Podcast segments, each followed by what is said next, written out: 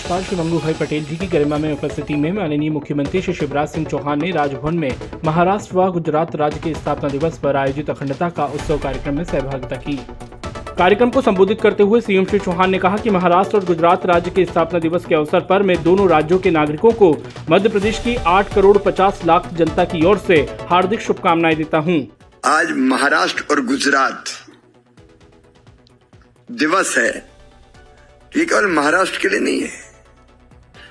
ये केवल गुजरात के लिए नहीं है, ये पूरे देश के लिए है, ये हम सब के लिए है।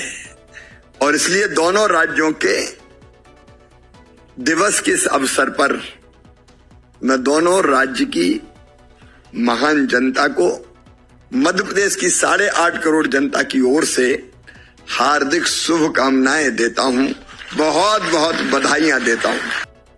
मुख्यमंत्री जी ने कहा कि आज भारत इस स्वरूप में है तो इसका श्रेय सरदार वल्लभ भाई पटेल जी को ही जाता है। सचमुच में, आज भारत इस स्वरूप में है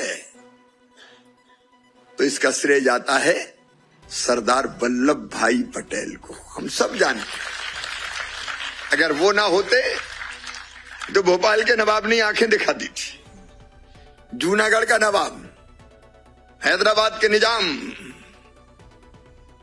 जब सीधी उंगली से घी नहीं निकला तो सरदार पटेल जी ने टेढ़ी उंगली करके भी घी निकाल के लाए और इन राज्यों को भी भारत में विलीन किया। सीएम श्री चौहान ने कहा है कि गर्व होता है कि गुजरात की इस धरती पर प्रधानमंत्री श्री मोदी जी ने जन्म लिया।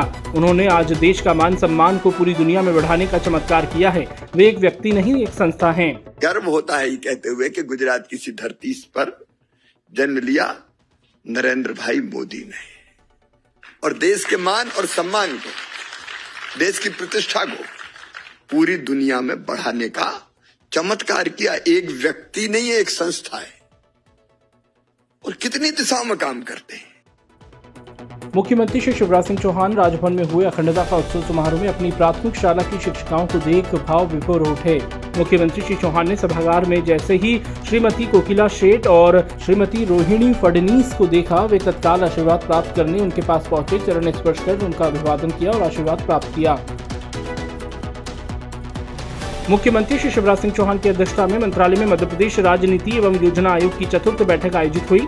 बैठक में राज्य नीति एवं योजना आयोग के उपाध्यक्ष, प्रोफेसर सचिन चतुर्वेदी जी एवं वरिष्ठ अधिकारी उपस्थित थे।